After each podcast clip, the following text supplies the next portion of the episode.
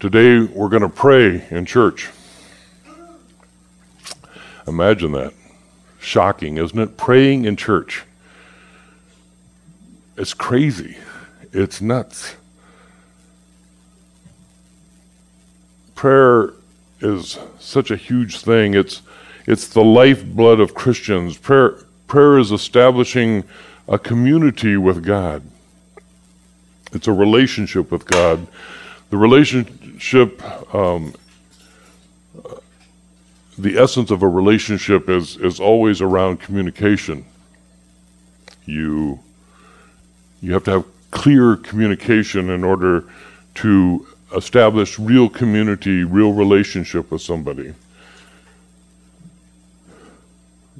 Good communication's hard. It's not always hard. My wife sent me a wonderful little text this week when I was away. She said, I worked, I had to work overtime. I worked a 12 hour shift. I'm exhausted. A jar of milk broke in the refrigerator. There's milk everywhere. I am not happy, right? That's pretty clear communication. And somehow I knew that it was directed towards me and that I should be there and make things better for her, but I wasn't. And so, and, but it was clear communication. But most often we don't do that. We don't, we don't communicate that well or that clearly. Our communication with God is amazing. That we can talk to the God of the universe is just crazy. And that comes, that comes about because of the sacrificial work of Jesus who, recreates the connection between God and mankind by taking on our sin, the, the, the part of us that put distance between us and God. So Christ's work allows us the possibility of spending time with the maker of the universe. Imagine that. You can just simply sit and chat with God. I, people know I have a prayer tub, and I go sit out in the hot tub in the middle of the night often and just chat, chat with Jesus. And it's almost like if I close my eyes, I don't know, it's kind of a weird thing, but if you sort of close your eyes, he's just there across the hot tub and he's smiling and he's laughing. And when I tell him all the horrible things that are happening in my life, he goes, Yeah, I'll take care of that. Yeah, I've got that for you. You'll be all right. Um, and if I plead about someone else, he's going, Yeah, I love them too. Um, matter of fact, I love them more than you do. So it's going to be okay we get this intimate relationship with the God of the universe. And, and the more intimate the relationship, the more intimate the conversation. It's really not possible to know God, to really know God at all, if you're not communicating with Him. If you're not brought into His presence. And the way that we do that is with prayer. Sometimes we don't know what to pray. I love the passage from this morning, Romans 8. I'll read it again. In the same way, the Spirit helps us in our weakness. We do not know what we ought to pray for, but the Spirit Himself intercedes for us through wordless groans. And He who searches our hearts knows the mind of the Spirit because the Spirit intercedes for God's people in accordance with the will of God. And we know that in all things God works for the good of those who love him, who have been called according to his purpose. This interplay between Spirit, Son, and the Father is an amazing thing. To pray, it's really necessary for us to have a strong understanding of the Trinity. We pray to one God, but God is revealed in three persons. Matthew 28 19 says, Therefore go and make disciples of all nations, doing what? Baptizing them in the name of the Father and of the Son and of the Holy Spirit, and teaching them to obey everything I have commanded you. And surely I am with you always to the very end of the age.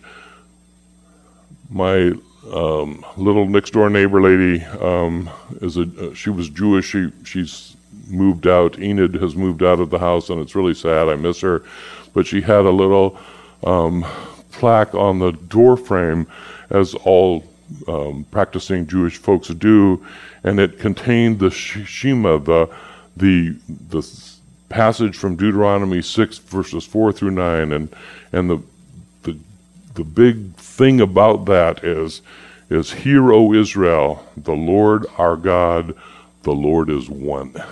We serve one God. We don't serve a lot of gods. In the cultures around us, there are a lot of gods. We serve one God. But that God reveals himself as Father, Son, and Holy Spirit, three distinct persons. So when we baptize, we baptize into those three persons. There's not a lot of explanation of how that works, and our minds probably couldn't grasp it if we could figure it out. But we have these three persons, the three persons of the Trinity. And so here at the village, we were going through this series and we're talking about. Uh, last week we um, we spent some time in in, in kind of defining uh, what a um, what's the phrase I can never remember it neo monastic I always forget the neo neo monastic um, mega house church that the village is. And, and today we're going to talk about prayer and, and we're going to talk about praying together and what that looks like. Um, Eric developed this idea of Trinitarian prayer to pray to the various persons of the Trinity, to pray to God. And, and I have loved this and I, I've taken it to different places where I go and I, I do some consulting and advising of other churches and um, whenever they say, how, how should we discern the will of God? We should go on a retreat or something. And I go, oh, yes, and then do this Trinitarian prayer, and I explain it to them. Part of the Trinity, uh, Trinitarian prayer is that we, first of all, we begin to understand that God is um, our dad. And he's a really, really good dad.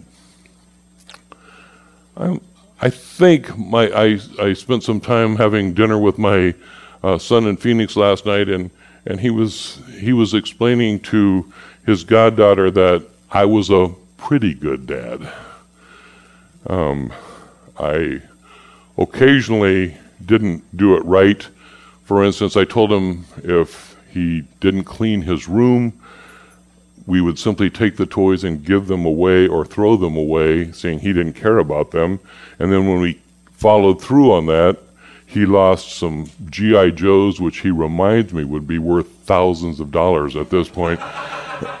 so he's a little irritated about that, and but but that was being a good dad, um, trying to be a good dad. Didn't work out so well. But imagine, and some of us have had awful dads, right? Horrible dads. Some of us don't even know who our dad is. Some of us have never met our dads. Some of us have dads who abandoned us, who, who caused us pain. Uh, my own dad died, and it's when I was 16, and, and there's a brokenness there. There's a brokenness in relationship. So it's hard for us to get our heads around the idea of a great dad, the perfect dad. Matthew 7, verse 7 says, Ask and it will be given to you, seek and you will find, knock and the door will be open to you. For everyone who asks receives, the one who seeks finds, and the one who knocks, and to the one who knocks the door will be opened. Which of you, if your son asks for bread, will not will give him a stone, or if he asks for a fish, will give him a snake? If you then, though you are evil, know how to give good gifts to your children, how much more will your Father in heaven give good gifts to those who ask him? James 1 17 to 18 says, Every good and perfect gift is from above, coming down from the Father of the heavenly lights, who does not change like shifting shadows. He chose to give us birth through the word of truth, that we might be a kind of firstfruits of all he has created. And 2 Corinthians 1 3 through 4 Blessed be the God and Father of our Lord Jesus Christ, the Father of mercies the God of all comfort, who comforts us in all our affliction, so that we may be able to comfort those who are in affliction with the comfort with which we ourselves are comforted by God. Imagine that kind of a dad, right? Imagine your dad is the best dad ever. He, he just deeply cares about you. He wants to give you good things. He knows what's best for you. He protects you. He's proud of you. He, he takes your little things that you do, the good works that you perform, and he and he kind of hangs them up on his refrigerator. And uh, I think there's a refrigerator in heaven. I don't know, but he hangs them up there and he points to them. And then whenever somebody comes over, he shows them like, look, look at my kid. He's really proud of you. He protects you. He cheers for you.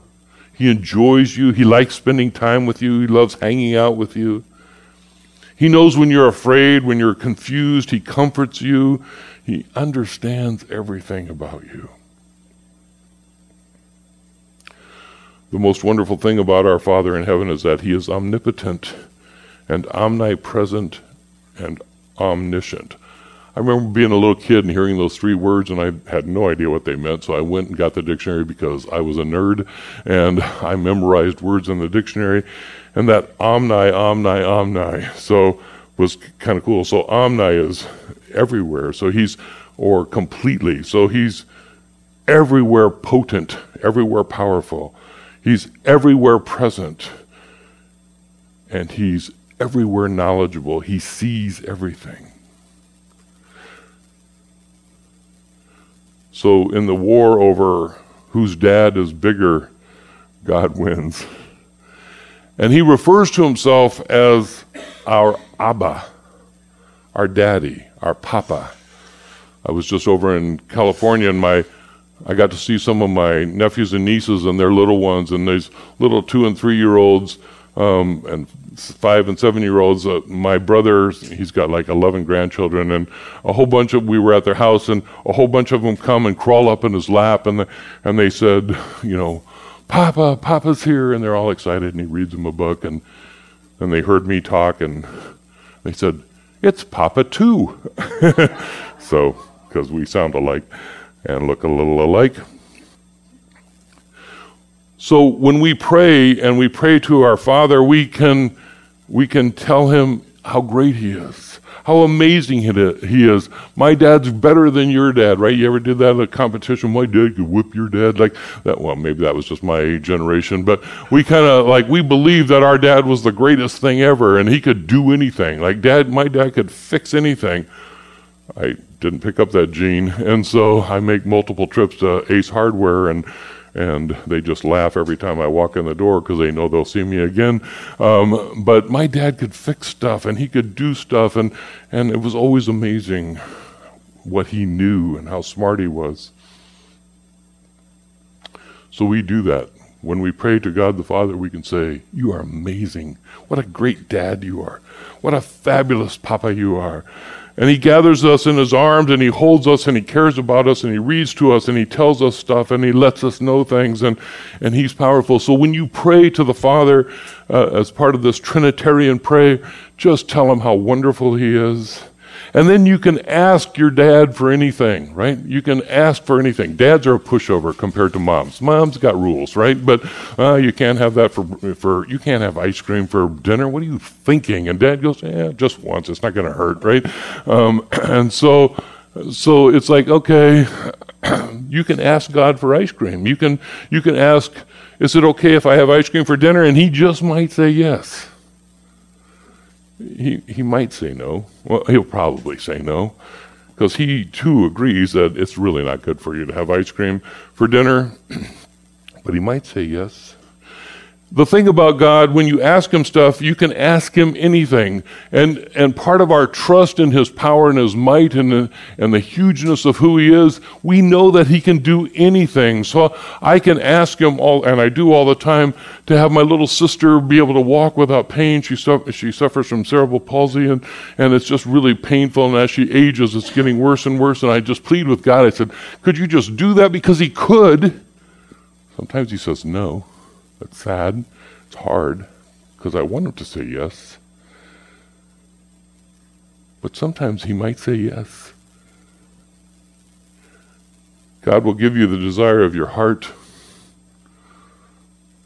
or he'll meet you where your heart is broken, or he'll change your desire. So when you pray in a little while to God the Father, you simply say, God, this is a, you're an amazing God. You acknowledge his power and then and then you ask him for whatever you want. It doesn't matter. Don't put limitations on it. I think a lot of times as Christians we think, well, God will only give us, you know, maybe He'll give us this little thing. No, ask for big things. Ask for impossible things because He could do it. But also just ask for the things you want. Whatever the desire of your heart is, you may ask Him. And then when we pray to Jesus in this Trinitarian prayer thing that, that we've discussed and have come to know and love here at the village is, is you, you, you can treat Jesus like he's, he's the perfect big brother. I, I am the big brother, so I know that this is a little sketchy, but, but to have a perfect big brother, right? To be the perfect big brother. A, a big brother has gone before you. A big brother knows what to do. The big brother will tell you, tell you it's going to be okay. The big brother will, will, will show you how to do stuff you don't know how to do. Hebrews 2 9 through 18 says, But we, but we do see Jesus who has been who was made lower than the angels for a little while, now crowned with glory and honor because he suffered death, so that by the grace of God he might taste death for everyone. In bringing many sons and daughters to glory, it was fitting that God, for whom all and through whom everything exists, should make, should make the pioneer of their salvation perfect through what he suffered. Both the one who made people holy and those who are made holy are of the same family. So Jesus is not ashamed to call them brothers and sisters. He says, I will declare your name to my brothers and sisters. In the assembly I will sing your praises. And again he says, I will put my trust in him. And again he says, Here am I, and the children God has given me. Since the children have flesh and blood, he too shared in their humanity, so that by his death he might break the power of him who holds the power of death, that is, the devil, and free those who all their lives were held in slavery by their fear of death.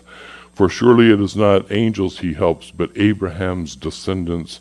For this reason he had to be made like them, fully human in every way, in order that he might become a merciful, faithful high priest in service to God, and that he might make atonement for the sins of the people, because he himself suffered when he was tempted. He is able to help those who are being tempted. Imagine the best big brother ever. A big brother who has done everything, who can forgive your sins, who can help you and walk with you and teach you. He's resisted every temptation you face. You can confess your sin to him. You can tell him you're messed up, and he knows about it. He knows everything you need, and he'll walk with you, the perfect older brother, to show you the way. He's walked the whole journey from life, from birth, from the glories of heaven to birth to life, and then death, death on the cross, and walking out of the grave. He's walked ahead of you. So when you pray in a little while, to the brother to your big brother you you just say god i, I don't know what to do. I, I don't know what to do with this situation. I don't know what to do with this other situation. I don't know what to do about my job. I, I don't, can you tell me uh, can you show me what it is i should learn about about my neighbor? Uh, I, i've been having issues with my wife. Could could you teach me and show me what it is i should do? Because he'll tell you. And if you're messed up with sin and the sin is just overwhelming you can just say Jesus, big brother, I, I'm a mess. Can you help me? Can you forgive me? And then finally, we pray to the Holy Spirit. And you, you should be reminded that your Holy, the Holy Spirit is your very best friend. The best friend anybody could ever have. John 14, 23 through 27 says, Jesus replied, Anyone who loves me will obey my teaching. My Father will love them and we will come to him to them and make our home with them. Anyone who does not love me will not obey my teaching. These words you hear are not my own. They belong to the Father who sent me. All this I have spoken with while still with you, but the advocate, the Holy Spirit, whom the Father will send in my name, will teach you all things and will remind you of everything I have said to you. Peace I leave with you as the world Excuse me. I do not give to you as the world gives. Do not let your hearts be troubled, and do not be afraid. Imagine God as your best friend. He just delights in you. He takes so, so much joy in you. He loves being with you. And He helps you. And you know what the be- a best friend does? A best friend will tell you the truth. You know, that's one of the greatest things about a best friend. Mm-hmm. You know, it's hard sometimes to hear, um, but they'll tell you can count on a best friend to tell you the truth. You can tell you can count on a best friend to say this is this is the way it is, and then they don't walk away. They don't unfriend you on Facebook. They stay there with you. They keep walking with you. That's what a best friend does. So imagine the perfect best friend. And that's the Spirit. So, in a little while, in a few minutes now, when we pray, when you get to that section where we're going to pray and ask the Holy Spirit to be our best friend, just say, Best friend, tell me. Tell me what you need. Tell me what I need to know. You know, they'll, they'll tell you when your zipper's open, you know, if you're like, that's embarrassing, and they go, uh, you know, and get that crap out of your teeth because you're looking ugly. Like, they'll tell you the truth, right? Like, so just ask the Holy Spirit to tell you stuff. Just ask the Holy Spirit to say, hey, would you, would you speak to me? Would, would you just love me as I am? Accept me? And then know that that's true, and then listen one of the things we don't do when we pray is we don't listen. We talk. We talk way too much, I think, sometimes when we pray.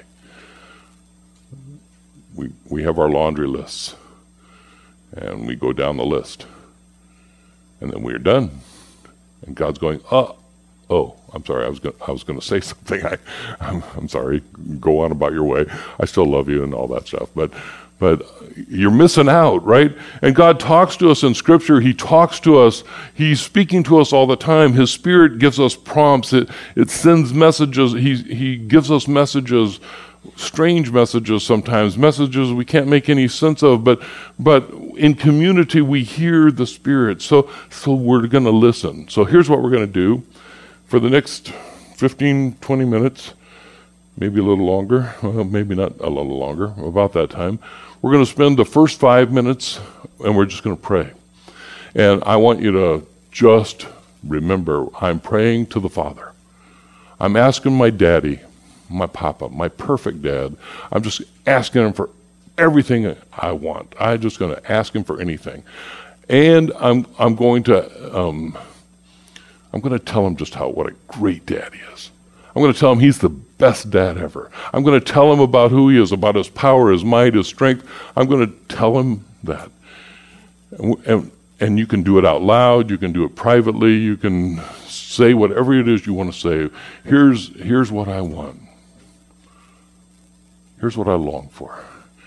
We're going to spend five minutes doing that, five or six minutes, and then we're going to stop, and then we're going to transition, and then we're going to talk to Jesus like he's our big brother, and we're going to say, "Big brother, I, Jesus, I, I, I don't know what to do about this situation. I, I don't know what to do about my marriage. I, I don't know. I, my kids are out of control. Could you help me? Could you?" And we're just going to speak our longings about that.